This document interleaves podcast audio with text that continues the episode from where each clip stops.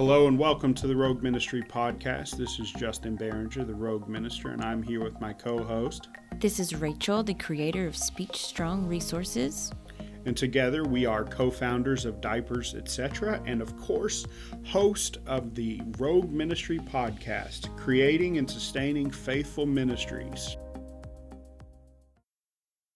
Hopefully, churches, Christian people can find a way don't like to use the language of capitalize, but but ways to to to respond to this that'll help mm. those relationships continue on when everybody mm-hmm. you know when things get back to whatever a normal is or you know all that that churches can can be thinking now okay so how do we keep the right. neighbors so my wife and i for instance have talked about like you know maybe putting a table out in our front yard and and giving out produce from from mm-hmm. our church's community garden and farm you know yeah. and just sitting out there once a week or something so we'll get to meet the neighbors but that's something we wouldn't have thought about yeah had all this yeah. time yeah. which i think gets all that so that comes all the way back to sort of the beginning of your work it sounds like to me is that unless unless one is open and unless one is I don't know, forced might be too strong of a word, but but challenged, then they're not going to necessarily open up mm. to these create creative yeah. new ideas. Is that mm-hmm. yeah? I, I, think I think it gets back to to this idea of the boundary zone. Hmm. Um, mm. So, so the boundary zone is simultaneously uh, a point point of crisis and also a point of creativity. Um, and those aren't mutually exclusive options. Like it's both and. It mm-hmm. is both a crisis and an opportunity for a creativity. Mm. And um, for these communities in the Northwest, like the crisis is real. The crisis is real. Like the the landscape of religion in the region, the landscape and the resources that support religious organizations are changing and have changed. Mm-hmm. And people of faith and those who serve them have to imagine new ways to connect, new ways to gather, new ways to lead. Mm-hmm. And at the same time, it's an opportunity for creativity. And um, there's just an abundance of creative expressions that are happening all over the place.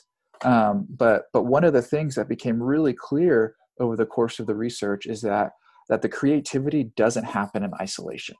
Um, mm. It's not as if somebody is laying in bed, wakes up in the middle of the night, has this brilliant idea, writes it down on paper, and like that's what creative creativity looks like. Yeah. Like yeah. creativity actually emerges um, in proximity to place and in connection to a broader community. Um, yeah. So it's out of this rich network of relationships. Um, and then, secondly, emerges out of a rich network of organizational relationships. So I I describe this as kind of the ecclesial ecology, um, where like the the vitality of these adaptive expressions uh, is enhanced because there's existing partnerships between local congregations, educational institutions, philanthropic centers, nonprofits, kind of new church movements, and there's this this kind of ecology of connection and care and out of that it creates these um, the conditions for these type of adaptive faith-filled innovative expressions to emerge um, yeah. if you don't have the individual connections and if you don't have the organizational connections um, the opportunity for creativity and vitality diminishes significantly but when those are combined and there's a particular imagination um, and i think about this as kind of an ecclesial imagination um, there's a chance to be creative and innovative um, in faith-filled ways. So I'm I'm curious um, about what this imagination looks like because mm. I, I could see um, one way I sort of picture it is a group of people in a room and some guy or some lady has a marker and there's a whiteboard and everybody's hollering out, you know, yeah. we should try this or we you know yeah. let, us do this thing um, but I'm, I'm just curious on what you found how this imagination, this collaborative, what are some of the ways that that specifically was happening? Yeah. Yeah, maybe um, if it's okay with you, maybe we I can talk about this in terms of kind of different forms of leadership. Yeah. Um, because oftentimes, you know, you think about kind of the practical outcomes of imagination is how do you get things done, um, and, and, that's that's good and helpful. Um, and I think it's also important to think about like imagination as necessary link to like how we lead and serve in communities. Mm-hmm. Um, so there's my advisor Craig Dykstra talked about this as pastoral and ecclesial imagination. Um, so it's this idea that that religious leadership pastor in the pastoral vocation always takes place in relation to a local community. So the local community calls forth pastoral imagination, um, and pastoral imagination calls forth the imagination of a local community. Um, so, so I saw this play out in a whole, whole host of ways. Um, but as I talked to people across the region, I actually saw kind of a more a finer kind of a finer presentation of it. Uh, and I, I I describe this in terms of kind of six different modes of leadership, and I think they speak to the type of imagination that is actually required to uh, to carry this work out. Um, I think about this in, in, six different ways. I'll, I'll share them, and I can share a little bit about each. Um, the first is the caretaker. Um, and the caretaker is the someone who kind of is present to the needs of the community. Um, they are committed to kind of setting the table. Uh, they're getting the right people around the table, and they're attentive to the conditions that enable um, people to to gather. Mm-hmm. Um, the second one is is the catalyst. Um, so the catalyst is kind of the change agent within an ecclesial ecology. Um, kind of their organizing practices, they're I- I- ideating and innovating. Uh, they have this kind of hopeful discontent with the status mm-hmm. quo, uh, but they always are innovating out of care. Mm-hmm. Um, you know, they're not uh, they're not like restless revolutionaries who are just trying to stir up discontent. They're actually pushing the boundaries because of care, um, and they're doing so in hopeful ways. Uh, the third one is the champion. Um, so oftentimes you think of champions as somebody who is kind of a senior office holder um, but I actually found champions kind of across the organizational chart. Um, and these are people who they first elevate others um, and they also tell stories. So, the, so they have this ability to tell stories of, of meaning and connection and care. Uh, they're able to elevate the work of local communities and local leaders. Um, and they champion that. They give it a hearing, they give it a platform, and they carry it forth.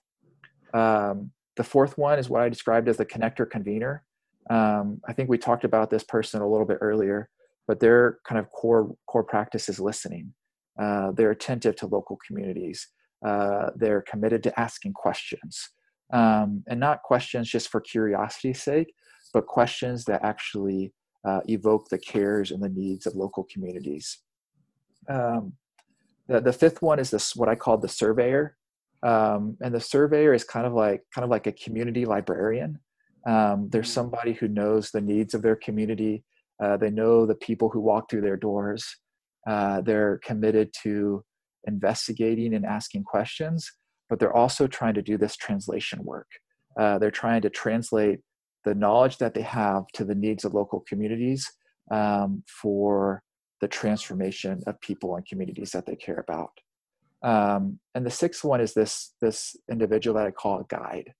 Um, so guides support adaptive change within a broader community um, by coming alongside individuals.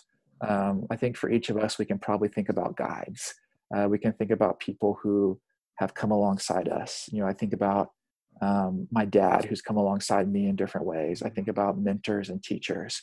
Um, there's this, this kind of like patient presence where uh, they come alongside you and they do so in a way they help you discern the next step mm. um, so i think what i think what's really interesting as you think about this imagination justin is that um, it's not a singular expression you know there's not there's not a singular um, tool or tactic or how to guide um, but there's actually this range of complementary expressions there's this range of complementary ways of being with communities that when combined, they can create an environment of really creative, adaptive, and nimble responses to the community challenges communities face. I love that because as you're describing each of those, I'm literally picturing in my head the people, you know, in various communities yeah, I've worked with. Yeah, who, that's great. Who, who, are each of those types of, of person.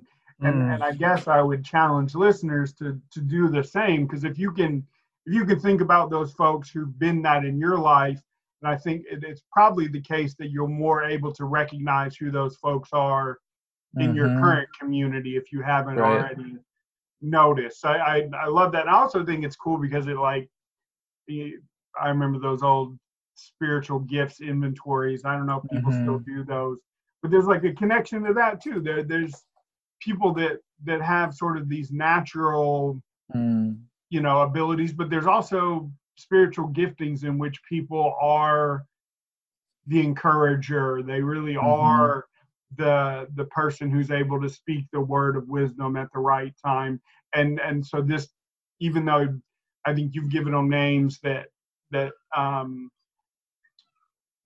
don't necessarily have the spiritual connotations that it's easily you could easily mm. put that in with some of the list of spiritual gifts that we right. see right in scripture which means and as far as i'm concerned you're on the right track um, thank you it both lines up with scripture and i would imagine the experience of most people who've who've been involved in in any of this kind of work mm. or just involved in life right, and right. involved in church everyone's mm-hmm. had that person who's come up right. and been a guide, like you said, you know, maybe a parent or maybe a coach or a preacher, youth minister, or whatever. Mm-hmm. Um, anyway, yeah. so yeah. about um, the organizations that you you worked with, you interviewed. I think you you took several trips up there from North Carolina, Correct. and and kind of sat down with different people and and had conversations and all of that um and maybe i need to see if if we can get the connection where you hook me up with some of these folks so i can get some interviews on here but but in the meantime i just i'm wondering what are some of the strategies that that they've put into place to deal with some of the practical realities of whenever whenever we think about organizational stuff, there's financial issues, mm-hmm. um, whether you know paying staff or paying for space or paying for um, supplies, whatever it might be. There's there's usually um, a volunteer infrastructure, mm-hmm. Um, and I just kind of wonder maybe some of the things you you witnessed or you heard in, in terms of how they dealt with some of those practical issues that and then also this speaks to your your interest and your expertise in, in sort of organizational mm-hmm. work anyway how right. how they've been able to pull mm-hmm. these people together right. because you can have you know your um your champion but maybe they work a nine to five job and or more you know if, uh, the reality of the Northwest. I know is that a lot of places are quite mm. expensive. You know, so so how do how do they pull all that together? Yeah. I guess is yeah yeah what I yeah. I, I, think um, I think the short answer is there's there's certainly not like a one size fits all. So I mm-hmm. think um, you know one of I think the great myths about kind of uh, quick fixes to uh, church and organizational change is that there's a single strategy uh, mm-hmm. that addresses all circumstances. Um, and I think the particularities of these groups and also kind of the broader work that I do as a student of, of religious organizations suggests that there's not a one size fits all. Uh, there's not a mm-hmm. quick fix. Um, but what I think is the case is that um, a like relational proximity and connection to a local community um, enables um, religious organizations and people of faith to have the connections that are required to imagine um, creative um, responses to the challenges that they face. Um, so, in each case, neither organization would, wouldn't have come into being um, without a history of friendship. So this, I think, gets back to some of the work that you're doing, um, as far as I understand it, where where friendship creates the conditions. It kind of creates this holding environment for um, people and communities to have the trust that's required to imagine what are really risky responses. Like mm. in both cases, these were risks. Like these yeah. were personal risks. These were organizational risks. So um, I don't think you can overlook the importance of friendship. Mm. Um, the second thing, I've said this already, but just the practice of listening. Um, I think far too often when we're trying to think about what needs to change, particularly in a moment of crisis, uh, we rush to response um, instead of slowing down and creating space to listen, listening to ourselves, but also listening to the needs of our communities. Um, I think the third thing is thinking about um, creating connections across um, existing lines of division and distinction. Um, so our organizations are oftentimes built um, built as silos, um, and in order to maintain organizations, uh, there's a certain virtue in that. And in order to have vitality within an organization, particularly an organizational organization that change, change can change, you oftentimes have to be looking beyond the boundaries of an organization. You have to have people who are reaching beyond the boundaries, reaching beyond the boundaries of kind of conventional practice and thought.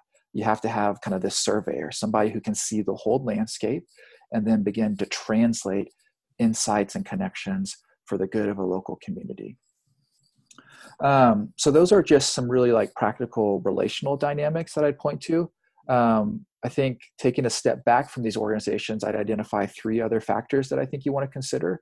Um, one is just the um, consideration that um, in the region, these two cases suggest that um, there's a move from kind of a pastoral centric to a congregational centric approach to religious leadership. Hmm. So, if in the past the, the pastor has been kind of the central religious figure, um, the challenges that are facing many communities of faith, particularly mainline congregations, are actually um, elevating the importance of the congregation. So the mm. pastor still has a role, but there's a heightened importance for lay leadership, um, congregational dis- discipleship, um, and uh, theological education for lay leaders, so that lay leaders actually have the ability to think theologically about their context um, and how to respond in thoughtful and creative ways. Yeah, um, I think I think the second thing is is just you can't overlook the the value and importance of, of religious philanthropy. Um, in both cases, um, religious religious philanthropy created a certain container to um, support and imagine um, these innovative experiments. Um, they, they, those played out in different ways. Um, in one instance, it was through kind of some fairly large grants. And in another instance, it was through kind of some seed grants that created the context for these connections to take place. And that, I think, again, you can't overlook how innovation in congregations and communities of faith happens within a broader ecclesial ecology. Um, and the third thing I would say is, is just the, the need to think about um, what a lean, lean and nimble organization looks like. Um, in both cases, these organizations were really scrappy. Um, hmm. they made very few resources go a long way. You know, they stretched um, multi-year grants out to a decade. Um, you know, they worked they worked multiple jobs. They were bivocational. Um, so there's just need to to be scrappy. Um, and hmm. again, that comes at a cost. That's high risk. it is not easy. It's difficult to sustain. Uh, but I think the work of these two adaptive hubs um, actually provides models about how to be be scrappy and innovative and creative with what you do have. I think I have really two more questions for you, if you don't mind. Sure. So one of them kind of comes out of that discussion is if somebody is even if they really believe in what they're doing if they're working another job and then they're putting lots of energy into this kind of work and then if they're like me they're also thinking about that when they're not there how how how did you see folks being healthy being mentally healthy with with their families with their friends um, these kind of things because I I feel like this it, it sounds fantastic in a lot of ways, but it also sounds like it could lead to burnout pretty quickly. So I, am curious what you have to say about that. Yeah, I appreciate that concern. So, um, you know, the project was more was paying a little bit more attention to like how individuals and communities adapt to their uncertain circumstances. Um, it was a little less attentive to some of these really pressing questions about kind of maybe pastoral care and personal care. Um, so I'm not at all trying to dismiss that. I think it's really, really important, um, and I think something like that would be just a wonderful, a wonderful topic for future conversation and future resource research. Because um, what I did see is that you know this is a risk. It comes at a high cost for these individuals um, and their families. Um, but for whatever reason, they're willing to to take that risk because they believe in the work, they care for their communities of faith, and they honestly can't imagine another way, another way of doing doing yeah. and pursuing their vocation. Um, what what I can say to to individuals who might uh, find themselves in that role is is just to affirm the value and the importance of the work that they're doing.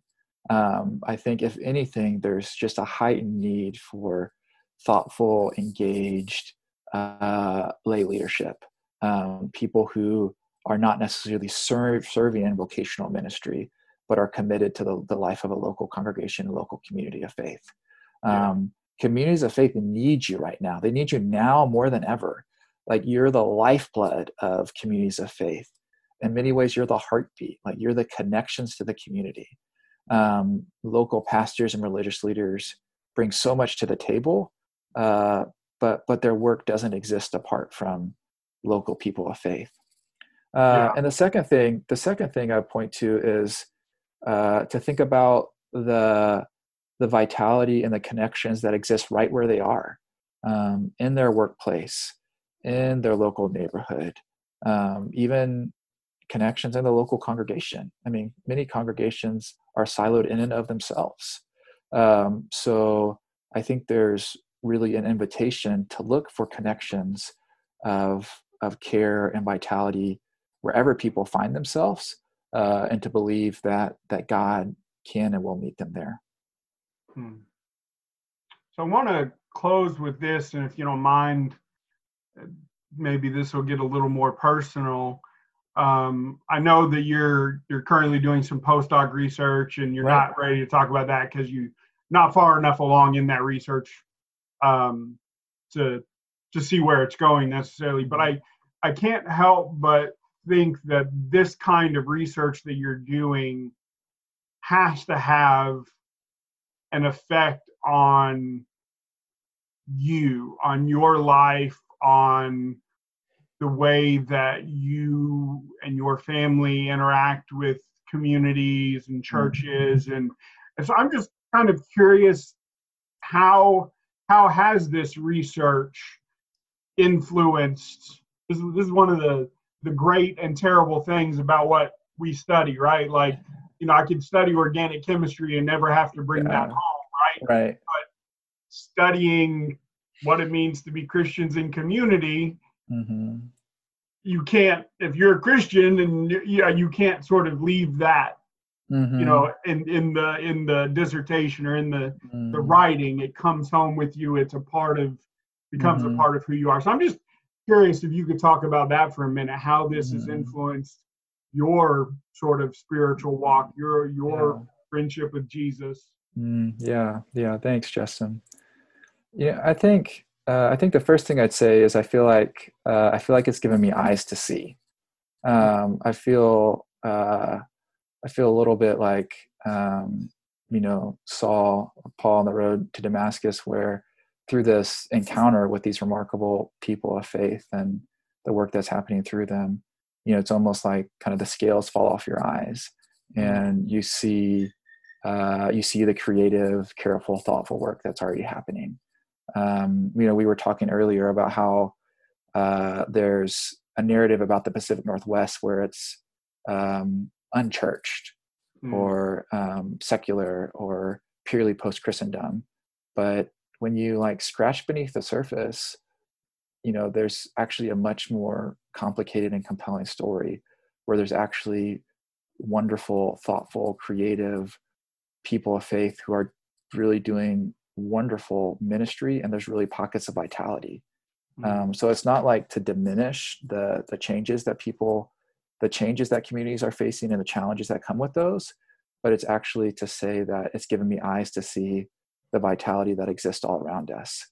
Um, and then secondly it's given me eyes to see the vitality that occurs in proximity to connections of care. Um, it's helped me see the ways that my life my vocation my work is actually tied up in this ecclesial ecology.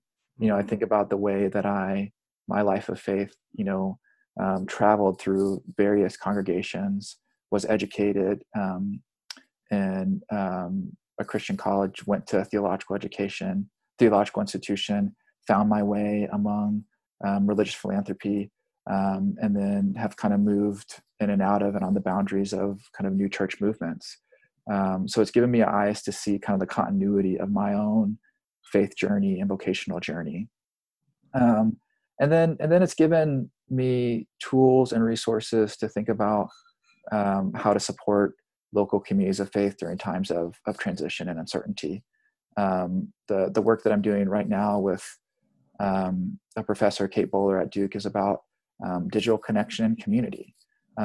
it's kind of trying to think about how how we gather in digital spaces um, and then uh, some of my other work is trying to trying to think about how we can reimagine the practices of philanthropy that support and sustain communities of faith during times of transition and uncertainty yeah. um, so so it's just given me you know eyes to see language um, and imagination to um, to just be hopeful. So um, it's given me me hope about the future of religious organizations, um, and it's given me um, hope about the types of, of leadership that can support and sustain change even amidst great great challenges, great uncertainty.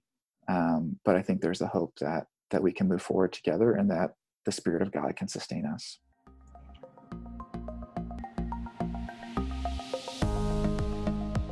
And this is Justin Barringer, the Rogue Minister, signing off with my co host, Rachel at Speech Strong Resources. And go check out our show notes. And if you are listening on Apple Podcasts, leave us a review and comment. You can also submit questions, reviews, and comments on our Facebook page. And as always, be faithful to that which you have been called.